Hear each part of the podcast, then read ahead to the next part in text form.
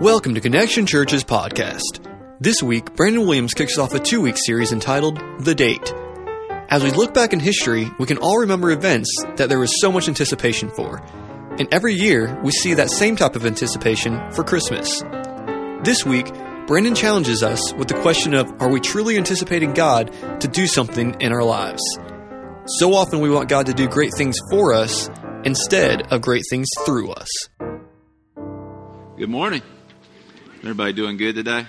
Excited to be here. I can see it in your faces. You can't wait to get into the Bible. I just know it. I can tell it. But we're glad you're here. Um, if you're visiting, um, welcome. We're glad you're here visiting with us and worshiping with us. Um, and just thankful uh, we can come in and worship and uh, just have an awesome time. Um, one of the reasons that we get to do that is because of the men and women who um, sacrifice and and uh, go overseas and, and different things so that, that we can have an opportunity to worship. I want to do something this morning, real briefly. I'm going to ask Bill Edenfield if uh, he'll come up and uh, his wife. We're going to um, pray for them. Uh, he's going over to Afghanistan, um, and uh, on January the well second is when you're first is actually when you're leaving. I just want to I want us to lift him up and, and just pray for he and his family. And I want to um, encourage and challenge our church that while while he's gone and while he's away, um, that we are here for his family and that they know we love them and that uh, if there's anything that, that they need that we're here to take care of it. So we're going to pray. I believe you're going for seven. Is it 75 days? Okay, 75 days. So we're going to pray. If you'll agree with me with them, we're going to pray for him and, and for his safe um, travel, safe return. Father, I thank you. Um, I thank you this morning for your love and your mercy and your grace on our lives. I thank you for this family, God. And I ask you that you would um, be with them right now during this holiday season. God, I thank you for the sacrifice that so many men and, and women have made for us um, so that we can have this opportunity to worship you and to love you and just to, to, to have the freedom, um, God, to, to be able to proclaim your name. And so, God, we pray right now that you'd put angels around him as he travels, as he's um, in Afghanistan, as he's serving this country, God, that you would um, surround him with angels, protect him, God. We thank you that you bring him home safely, um, God, and, um, and God, just that you're with him the whole time. I pray that he would feel your arms around him, know your hands are upon him, um, God, at, at, every step of the way. And God, I pray for his family. I pray for them, Lord. I get, pray for strength and peace upon them.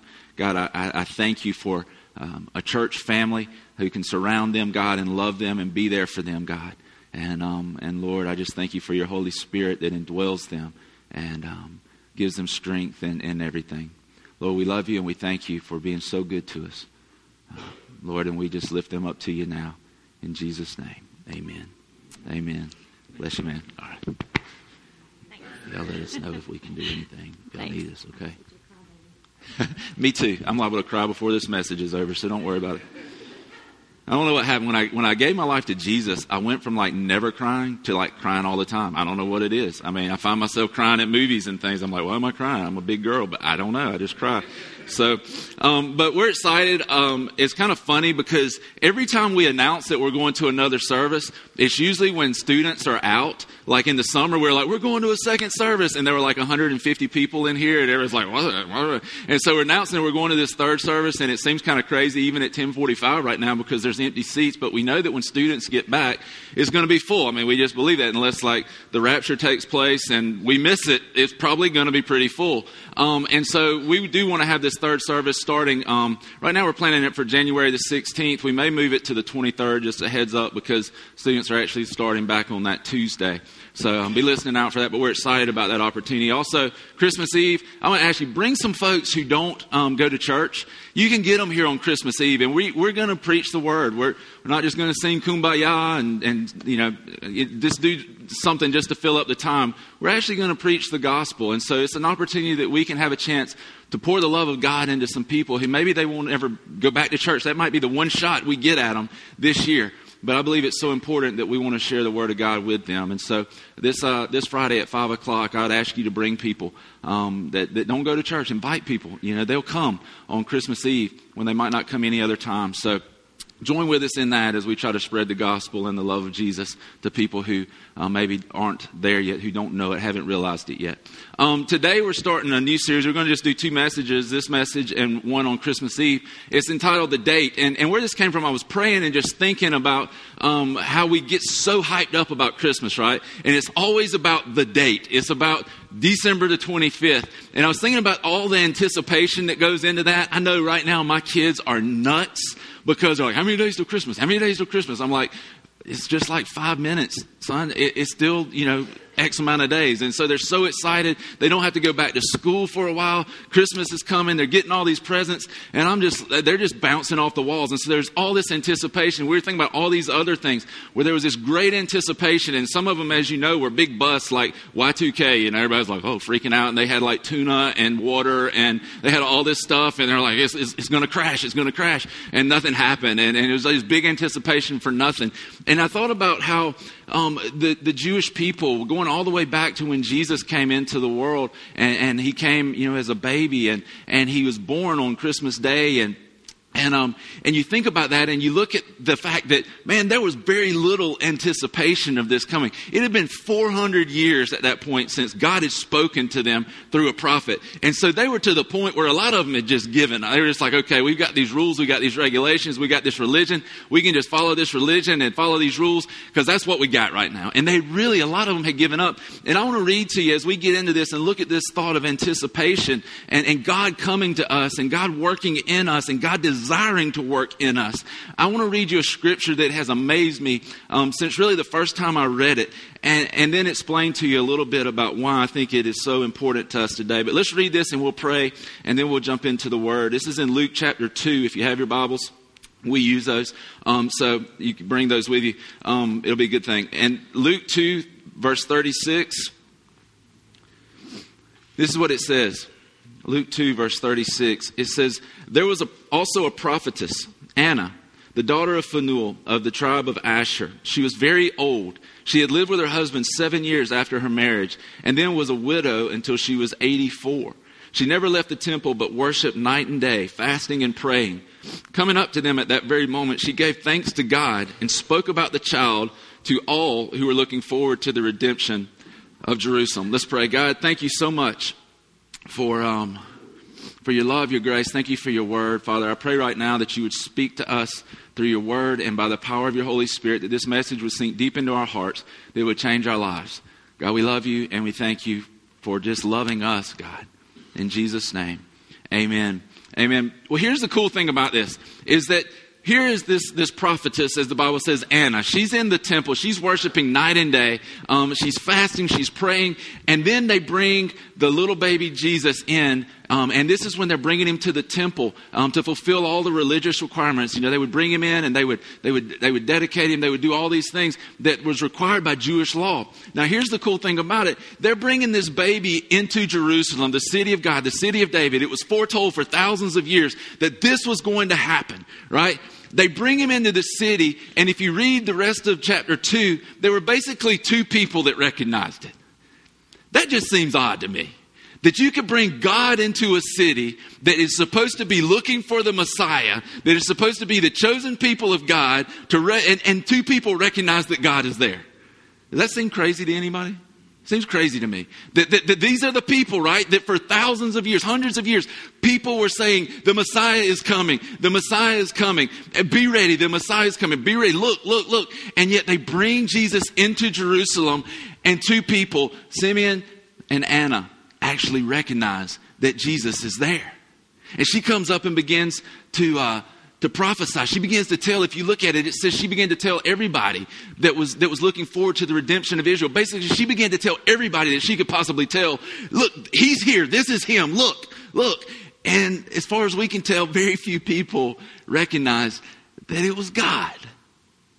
You ever needed a wake up call like a, maybe a, a kick in the butt?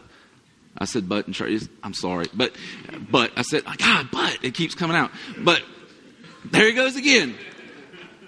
I know a lot of times we need those. And this week, before I preach this whole thing, is if it makes you uncomfortable, it's because God made me uncomfortable all week. Right? My feet, my toes were hurting all week because God was just nailing me with this, with this message.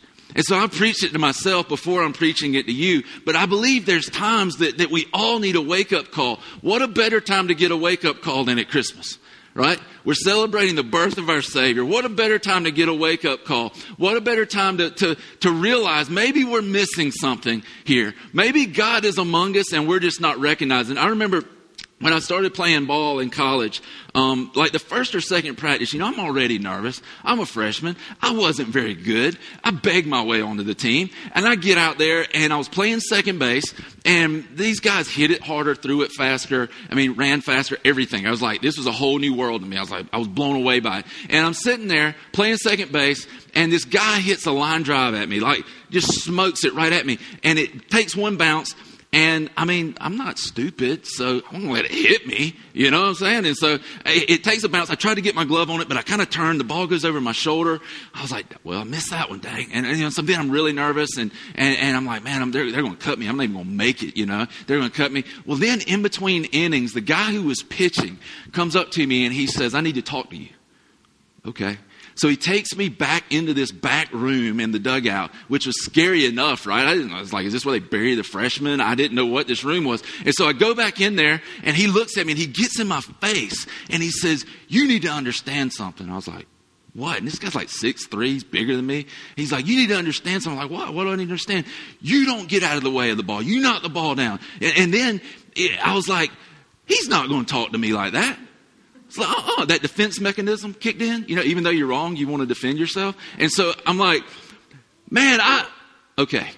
And, and because I was like, this guy will kill me. He was bigger than me. And so, but he's getting my face and he's like, you don't understand. You don't do that here. And it became this wake up call for me that I realized I'm not at the same level anymore. This isn't the same game that I've been playing. These guys, the guy who was pitching, he's thinking about getting drafted. He can't have somebody out there who's tanking ground balls because he wants to go further. These guys are getting paid to play now. They're, they were on scholarship. So my performance affected them. And I realized, man, this is a wake up call to me because, because this is more serious than it's ever been. This is more serious than it's ever been. And I look at the, the world around us and I look at this and I'm like, church, we need to wake up. We need to begin to anticipate God doing something. We need to begin to see that God has a heart to move and to work, and that if we'll join forces with Him, if we'll allow Him to impart to us the Holy Spirit, and we'll begin to move hand in hand, arm in arm together, and with Him, God wants to do some incredible things. I believe we are at a time when it is, it is so serious that we begin to take the gospel um, seriously. We're at a place in, in history and culture where, listen, you can say anything about being spiritual all you want to. You can say anything about being godly all you want to. You can say, I believe in a higher power. You can say, I believe in, that there's something greater than me. But the moment you mention Jesus, what happens? People lose their mind. They go crazy. Why? You can just say Jesus, and they'll go, Well, why are you so intolerant? What are you talking about? Y'all are so closed minded. What? And it's such a serious thing. We need to realize, church, we need to wake up and realize that, that God wants to move, but we've got to begin to move with Him. We've got to begin to do the things He created us to do. We, we can't be like the Jews in Jerusalem who God was there and they absolutely missed it. We need to begin to wake up and realize that God wants to use us in incredible ways. And I wonder, church, do we really believe that God will do it? Do we really believe that God still wants to bring people into the kingdom? Do we really believe that there's power in the name of Jesus? Do we really believe that the Holy Spirit still leads people to Christ? Do we really believe that? Because when I read my Bible, when I go to the book of Acts and I see what God did, I'm like, He can do that here. He can do that again. But do we believe it? Do we really? Are we anticipating that God would use us, that God would do things so that other people come to know Him? I read the book of Acts, and in Acts chapter 1, there were like 120 believers, right? 120 of them. They're scared to death. Holy Spirit comes, things begin to happen. Peter stands up on the day of Pentecost. He preaches this message. Um, it says 3,000 people gave their lives to Christ that day and were baptized. That's pretty awesome. 120 to 3,000 in one day. That's pretty cool. And, and, then you go to Acts chapter 4 and you look at this, and it says that at that point there were about 5,000 men who were a part of the faith who are part of the body of Christ. 5,000 men. Most scholars believe that, that that was just representative of the men. It wasn't saying men like all men and women. It was saying that was just the men. If you conservatively take that estimate and you say 5,000 men, you figure one wife, one child, how many people are you at within about three months of Peter standing up and preaching? 15,000. Most of them believed that the church had grown to 20,000 people, not because they had stolen them from the other church down the road, but because people actually came to put their faith in Christ. Right? Because if we're real honest about it today, typically the reason one church grows and the other church doesn't is because the sheep left one pasture and went to another. Is that not true? It is true. But there are people, God still wants to work. He still desires to work. We can be a people that God uses to bring others into His kingdom. We can be a people that God uses through the power of His Holy Spirit to bring other people to the knowledge of Christ. God still wants to do that. But are we aware of His presence? Are we ready? Are we anticipating that God would move? I mean, I look at the book of Acts, I look at what God did through the church and His believers, and I think, really, are, are we so blown away that our, our goal, that our vision would be to reach 2,000 people in 10 years when He reached like 15, 20,000 in a few months?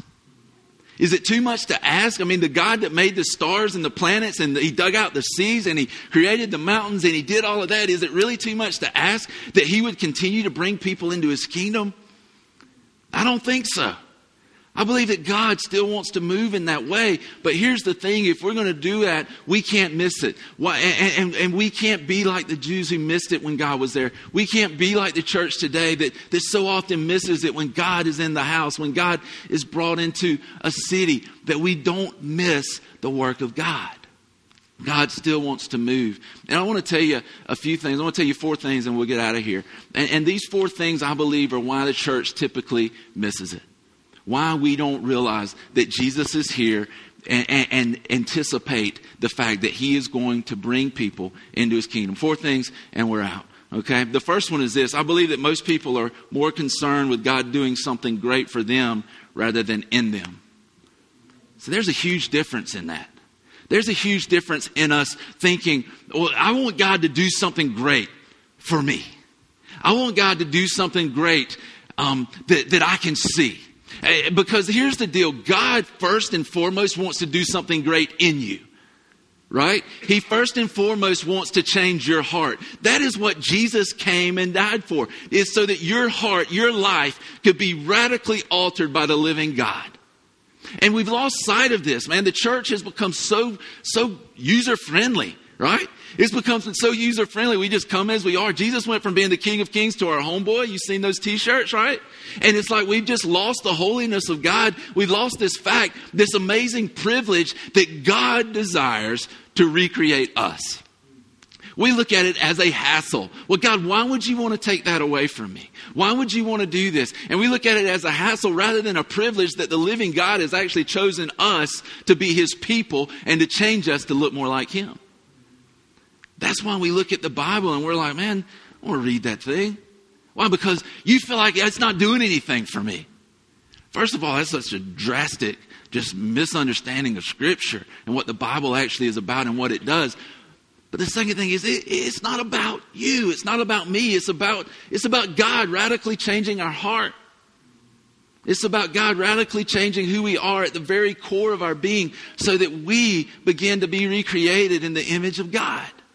I don't think if any of us were placed next to Jesus, we'd get confused for Jesus. I don't think that, like, if, if, if I stood up there beside Christ, that somebody'd be going, okay, which one's Brandon? I can't tell. There's still some work to be done on me. There's still some things to happen. But until I get to the place where I would rather God change me and do something great in me rather than doing something great for me, it will never happen. I've got to get to that place where God changed my heart. I want to read this to you. It's out of Psalm 51. And this is David's cry. Psalm 51, I'm going to read verse 10 and 11, or 10 through 12 actually. It says, Create in me a pure heart, O God, and renew a steadfast spirit within me. Do not cast me from your presence or take your Holy Spirit from me. Restore to me the joy of your salvation and grant me a willing spirit to sustain me, to sustain me. Is that our heart's cry?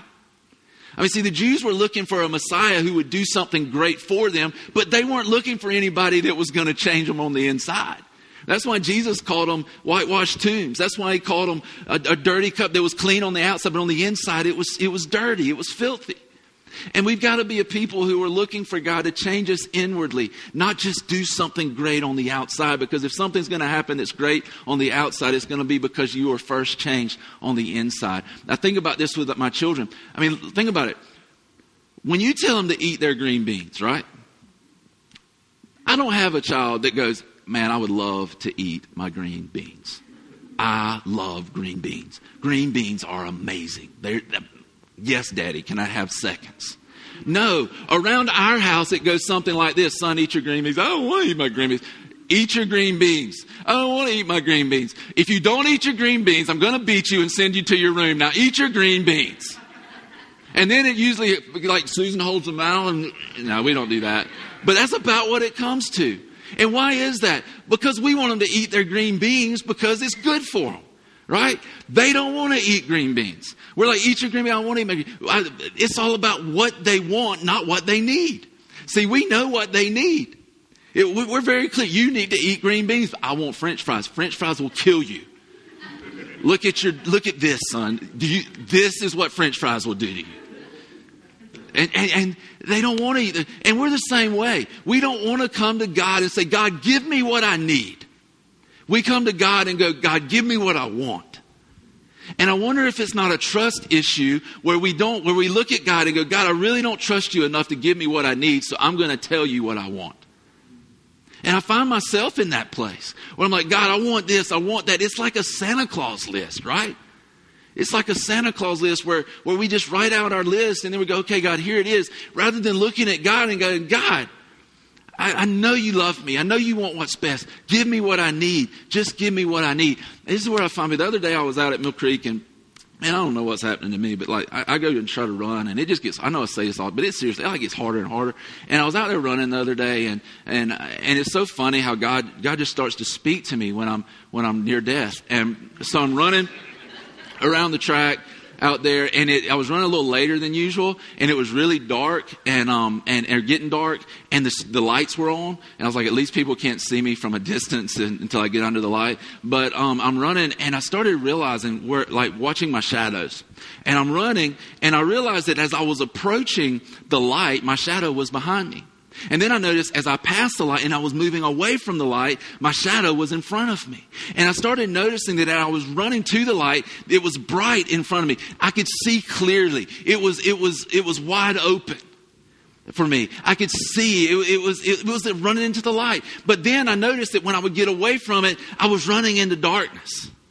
And you know what? People couldn't see how ugly I looked running in the darkness, but but had there been something there for me to trip on or something, I'd have just you know? And I think about us, and my question to you is this Are you running to the light or from the light? Are you trying to run to God or from God? Are you running into darkness or are you running into light? Because God desires that we would run into the light, but you know, we don't like the, the light.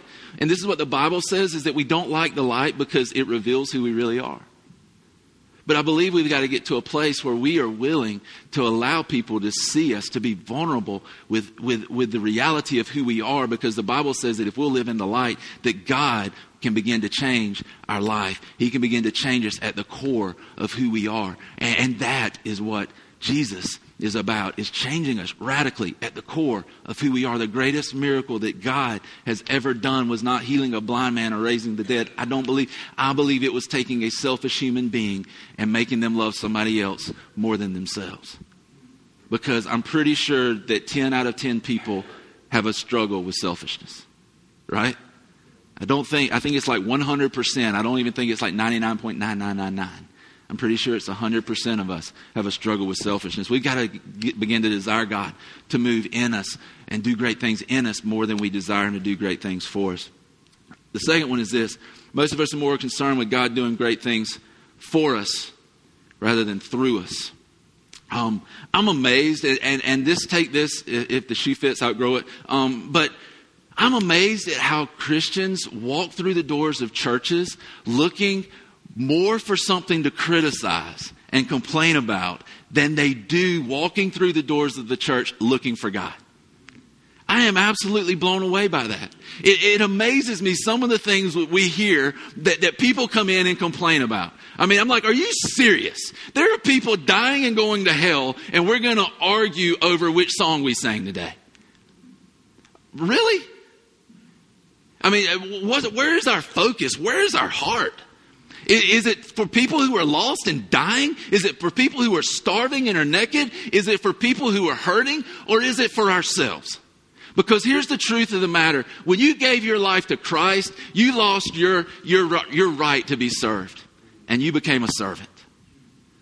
If Jesus Christ Himself didn't come to be served, then how dare us walk in the church building, look at people, and go, Serve me? What's your attitude when you walk in the doors of this place? Is it who can I serve or how can they serve me? How can they serve me? Because bless God, if it's not exactly what I wanted, Brandon's not like that dancing chicken up there entertaining me today. We're not coming back. Right? If it's not hopping, if it's not exactly what I want, man, I'm done. And my thought is then, man, you probably need to be done. Probably need to be done because we can't get anywhere with that. We can't get anywhere with that attitude. We can't get anywhere when people look at it and go, serve me, don't use me. See, God created you and we need you. We, the, God needs you to be his hands and feet, to go and to do things for him, for his kingdom, to begin to invest in people, to initiate a relationship with people, and then begin to serve other people, not just in the church, but definitely in the church, but in your community, at your job. I mean, it blows people's mind when you begin to put them ahead of yourself. It does not register. They don't get it. And it begins to display God for them so that they can see Him. So that they, you begin to be the, the tangible evidence of an invisible God. So He begins to work in you and through you. But we've got to get to a place where we desire that God would use us more to do great things than for Him to do great things for us, man. Listen, God wants to use you in incredible ways. Do y'all remember that book? Um, some of you who've been around for a while in church and all, that, remember the book that came out um, several years ago, The Prayer of Jabez? Anybody remember that book? And everybody lost their mind over that book. It was like every, people were buying them and giving them to their friends. This is the most incredible book, most incredible. And I read it. I mean, it was a good book. Uh, but you know what it basically did is it told about this man named Jabez who asked God to increase his territory and use him in an incredible way. And then God did. And so people were like, what if we take the scripture literally? And we started praying that God would use us in incredible ways, that God would expand our territory, and that we would begin to have more influence, and we could begin to be used in awesome ways. And they began to pray that prayer because this guy wrote this book, and they woke up and they realized God wants to use me. And you know what happened when people started praying that prayer? God started using them. Amazing. Amazing that God's word's true. I, know it's a crazy thought, but you know, and people started praying and they were like, oh my gosh, we've got to read this book, man. It like changed my life. I prayed this prayer and then like 45 people wanted to receive Christ and they were just going nuts about it. But you know what it was? It was waking up to the reality that God wants to use you. That God wants to be a part of using you and, and filling you with His Spirit so that you can be used by Him. And, and, if we'll get in this mindset that I would rather God do something great through me than, than for me, man, what could God do? But here's the thing that we don't do. We don't come through the doors of a church. We don't spend our, our days worshiping God for what He's already done. How many of you, you can raise your hand for this and we'll say that God's done something pretty awesome for you in your life at some point in time. Joe's got like two hands and both feet up that God's done something. And if you didn't raise your hand, let me help you here. You're breathing today, so God's done something pretty awesome for you. He gave you breath. What if we, instead of looking at the circumstances around us or fearing what's coming ahead, what if we began to worship God for what He's already done? Don't you think that would build some anticipation for what's going to come? Don't you think that that would build some anticipation for God moving? Listen, I'm just human. And about once a week, I go through this thing of what if something happens and the church is like, What if we're just a flash in the pan and we go two years and the, It just falls away. I mean, what happens? And then I look back and I go, God, look at what you've done. I go, God, look at where you've brought us to. God, thank you for the people's lives you already touched. If it ceased to exist tomorrow, we baptized 38 people last year. Thank you for those 38 people. Thank you for the lives of the children that have been ministered to. Thank you for all the people whose lives have been touched, the marriages that have been helped. Thank you, God, for all you've done. And you know what happens when I begin to worship Him for what He's already done? I begin to think even greater things for what's ahead. But we get so set in our circumstances and the things that are going on around us that we forget how faithful God's been in the past. But if we'll begin to look and not live in, I'm not saying like live in the past, you know I'm not saying that. What I'm saying is you begin to worship God for His greatness and His faithfulness for what He's already done in your life. And it will raise your expectations. It will raise your anticipation. It will raise your hope for the future and what God is going to do. So we need to begin to worship and we need to begin to, to, to become desperate for God to do something. Are we desperate to see God move? Are we desperate that God would use us to do great things? Are we ready? Are we, are we willing for God to use us? The third one is this that we prefer to talk about a problem, especially other people's problems, rather than realize God created you to be a part of the solution. I'm wondering, how different would church look if when people walk through the doors, we walk through going, let me find a problem so that I can be the solution to the problem, rather than walking through the doors and going, let me find a problem so that I can make Brandon's life miserable. Let me find a problem so that, so that I can send an email in and complain about something. Let me find a problem. And, and what would it look like if we woke up and realized that, that you weren't created to just come in and find problems? You were created to come in and be a solution.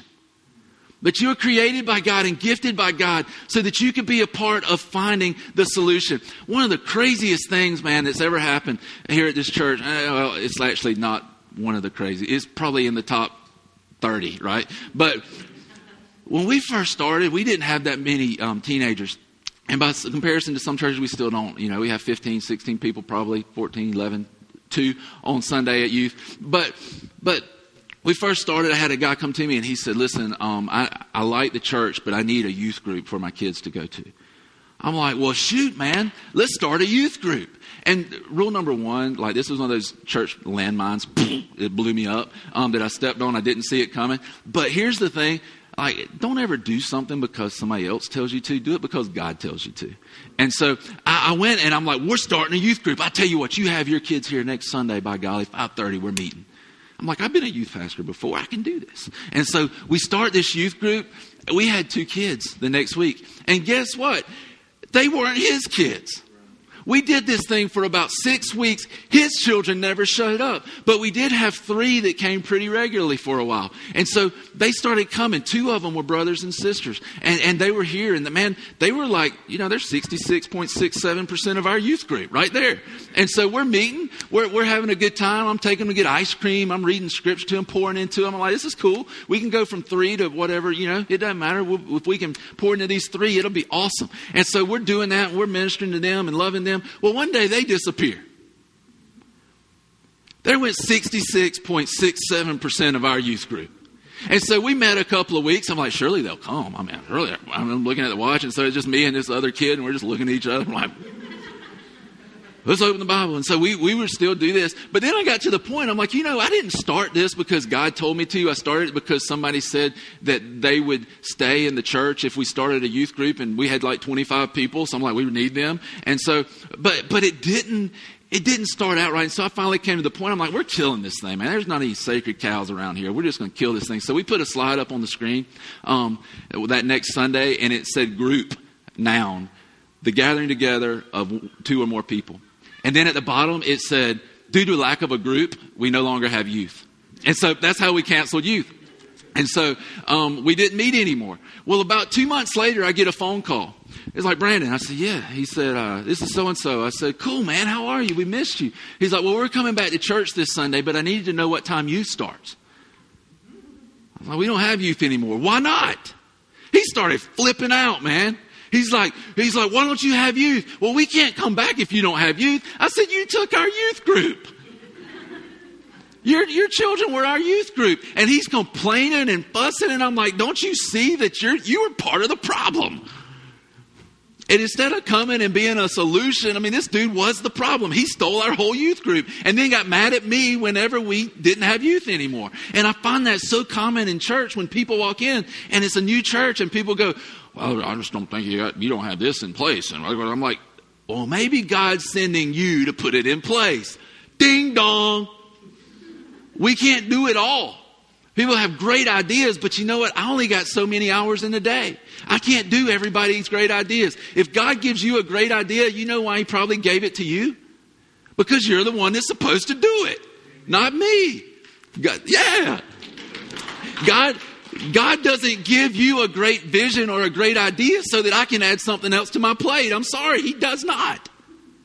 He gives you great ideas because He's called you to be a part of the body of Christ. He's called you to serve. He's called you to step out in faith because if you never step out in faith, how are you going to know God's faithfulness? If you never step out in faith, how are you ever going to know that God can do incredible things through you? If you never step out in faith, how are you going to see that, that God can actually take your hands, your mind, your mouth, and actually lead people closer to Him? Man, this is not about me doing everything. This is about you coming, being filled up, and then going, bless God, I'm going to do something something for the kingdom. But listen, and here's the deal, guys. You're not called to warm these chairs. It's not what it's about. You're not called to be a chair warmer. You're called to get in this game and begin to do some things because this is what I believe in my heart. You're better than that. You're too gifted for that. You're too gifted to just come and sit. You're too gifted not to use your gifts for the kingdom. You're too gifted for that. We're better than that, right? We're better than that. God has called us to change people's lives, and we actually get the privilege of being a part of that. Don't settle for just sitting in a chair. And, and please, if you're not going to serve, don't tell us you are. I mean, because there's the deal. If you say, Yeah, I'm going to do this, and you don't, you're not being unfaithful to me. You're not being unfaithful to Olivia. You're not being unfaithful to Don. You're not being unfaithful to Sean. You're being unfaithful to God. It's not about us. It's about God. God wants to use you. He wants you to be a part of the solution of the people who are lost and hurting in this world. He wants to use you. And He wants to use you in amazing and awesome ways. Can you imagine if Jesus had come on the scene and all He did was find problems? That's humorous if you really think about it. I mean, because Jesus would have walked up and he'd be like, man, that woman right there got caught in adultery. She is messed up, man. Look at her. Look at her. Look at how messed up that woman is. Look at this dude's hand, man. It is all jacked up. Look how shriveled up it is. That dude has got a messed up hand. Look at this, this man. Look, he can't even see. He's never been able to see. He can't see. Look at him. He's blind. Old Lazarus, he was a good old fella. Too bad he died. if all he did was find problems. But he didn't come to find problems. He came to be the solution because he could have looked at every one of us and gone, man, they, they're horrible. Look at them in their sin. Look at them all in the mire and the muck of life and in the crap of life. And look at them. They're just right here. They're, and, and, and look, man, they can't get themselves out. Look. But he didn't do that. He came to be a solution. And my challenge to you right now is are you going to be a part of the solution for God? Or are we just going to sit back and watch other people struggle through life when we know the answer? We know the truth. We know who can change hearts and change lives. That's what it's about, is being a part of the solution. Jesus never, ever, ever came to earth to beat us down. He came to earth to lift us up. And one thing I'm amazed at in the church is how many times we will beat people down with our words. Instead of coming and, and, and being a solution in their life, we come and we, we want to talk about the problem. And I'm telling you, gossip will destroy a church faster than anything else will. The Bible says that our tongues are set on fire from hell. What does a fire do? It destroys. And this is going to sound harsh, but I'm just going to say this. And, and, and I know the millions of people who listen to our podcast will, will probably think this is harsh. That was a joke, by the way. But, but man, there is nothing, and I say this with all humility and all love, there is nothing that will get somebody a free invitation out of here quicker than gossip. Because we are not going to be destroyed by the tongue. And here's the deal, guys We need to hold each other accountable. We need to hold each other accountable to that. And some of you heard me say this before, but my definition of gossip is this if you're telling somebody that can't do a thing about it, then you're gossiping. And don't do this. Do not disguise it as a prayer request. well, you know, uh, I just want to tell you this because we need to be praying for him. But you hear so and so's having an affair with so and so? We need to pray for him. or, you know what? I heard so and so, he, uh, he fell off the wagon again, man. He's drinking again, and uh, let's pray for him. No, that is, that's gossip. That is gossip. You're not doing that because you care about them. You're doing it because you want to run them down. And we hide behind it. Can you imagine if Jesus did that? Jesus is like, well, um, you know, so and so, he's uh, he's uh, smoking over there behind that rock, and you know, let's let's pray for him. He didn't do that. You know what I'm saying? It, Jesus went and he he did things for people. He helped people. He was more concerned in lifting them up than he was talking about them. My gosh, if we could control our tongue, how much more healthy the body of Christ would be. Man, this is just some good advice. If you can't help but talk about people when you talk, then just hush. That's the best advice I get. Just hush. Because you're destroying the body. Here's the last thing that I believe keeps us from anticipating God. I mean, it keeps us from being used by God. It, it keeps us from becoming all that God wants us to be. And, and, this is the last one. I believe that our hearts have become calloused and numb because of our spiritual lethargy. I believe they become calloused and numb because of our spiritual lethargy. If you ever want to get a good pet, um, I would recommend a neutered basset hound. And they are awesome because this dog does nothing. I think this dog wakes up in the morning and he looks around and he's like, Do I want to move today? And so he sits there, and, and I go out sometimes, or I come in sometimes at night, um, and, and I, I look at him, he's laying there in the bushes. I'm like, All right, Charlie, pet him on the head. I go inside. I walk back out the next morning, he's still laying there. Hadn't moved an inch. He's an awesome, awesome dog. Because I love him. I mean, he's almost like having a stuffed dog, you know? I mean, and so he doesn't get into anything. He doesn't really do anything. You just pet him when you want to. He doesn't bother you. I mean, sometimes you have to look and make sure he's breathing. You look for his chest to be moving up and down. But he's awesome. And I love him. But the other day, you know, we had these frigid temperatures um, this week. And so I'd put him in our, our, our um, shop at night and then I'd get him out during the daytime. But what I noticed was that his water was frozen. It was like almost frozen solid. And so I went over there and, and I'd have to take my fingers or, or something and I'd have to bust up the ice so he could get some water during the day because it was it was just frozen solid. And, and I was thinking about this. I was like, you know, here's the here's the crazy thing about it. So many of us, that's the condition of our heart right now. So many of us, because we don't invest anything spiritually into our lives other than maybe coming to church for an hour and 15 minutes a week, that, that, that our hearts have grown cold. And it sounds crazy that you could have a calloused heart because it's not being, because you're not doing anything, because typically we don't get calluses until we do something right. But I believe this is what happens. I believe if you're not taking care of your heart spiritually, the world comes and it begins to brush up against you. It begins to hammer you down. It begins to be abrasive to your heart. And pretty soon it becomes callous. Anybody would say that maybe your heart became hardened at some point in time because of the things that went on in the world around you? Yes. The world, man, listen, there's things in the world right now that just stink. There are some of you who are in circumstances right now that are so abrasive that if you don't take care of your heart spiritually, you're not going to make it. Your heart's going to become hardened. And, and, we need to take this seriously. We need to begin to realize that I need to be in the Word of God. Why? Because it breaks up that hardness on my heart. I need to be in prayer, not just giving God my list, but giving God my life and listening to the voice of God. Not just because I'm praying and being a good Christian, but because I need God to break up that shell around my heart. I, you know, it amazes me that our spiritual authority, that we are just, we're just lazy.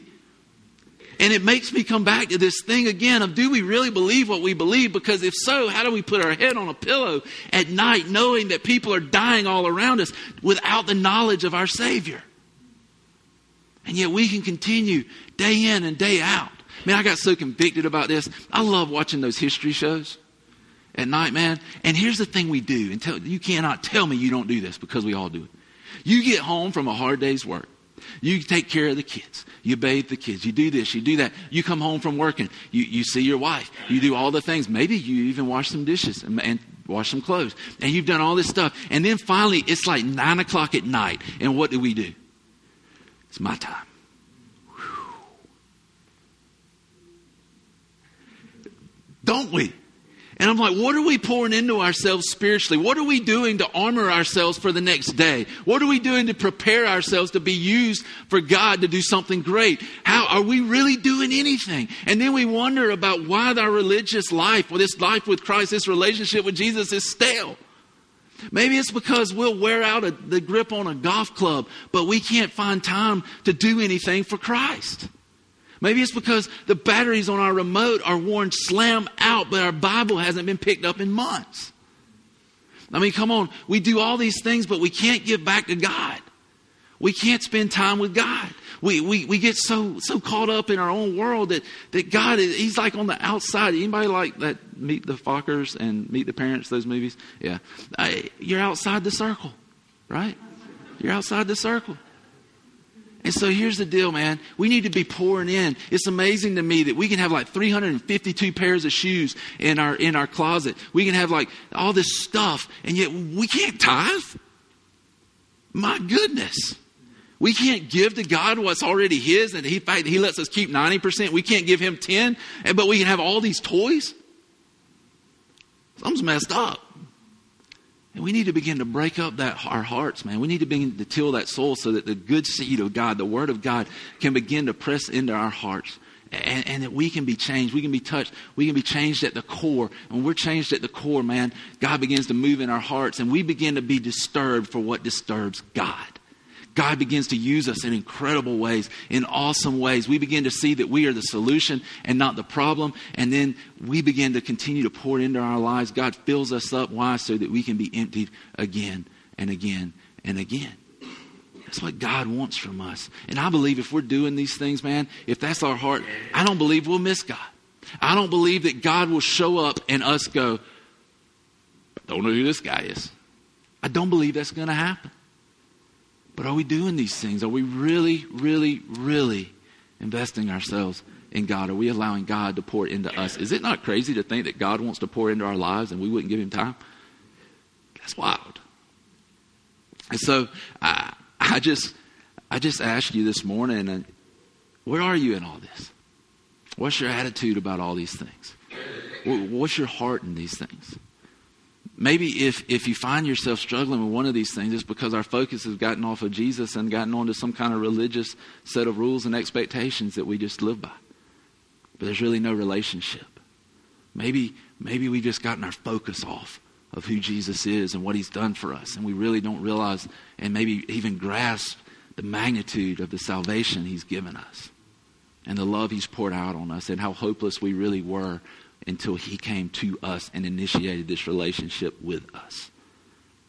Maybe today we just need to get our focus back. You know? Maybe that's that's where we're at today.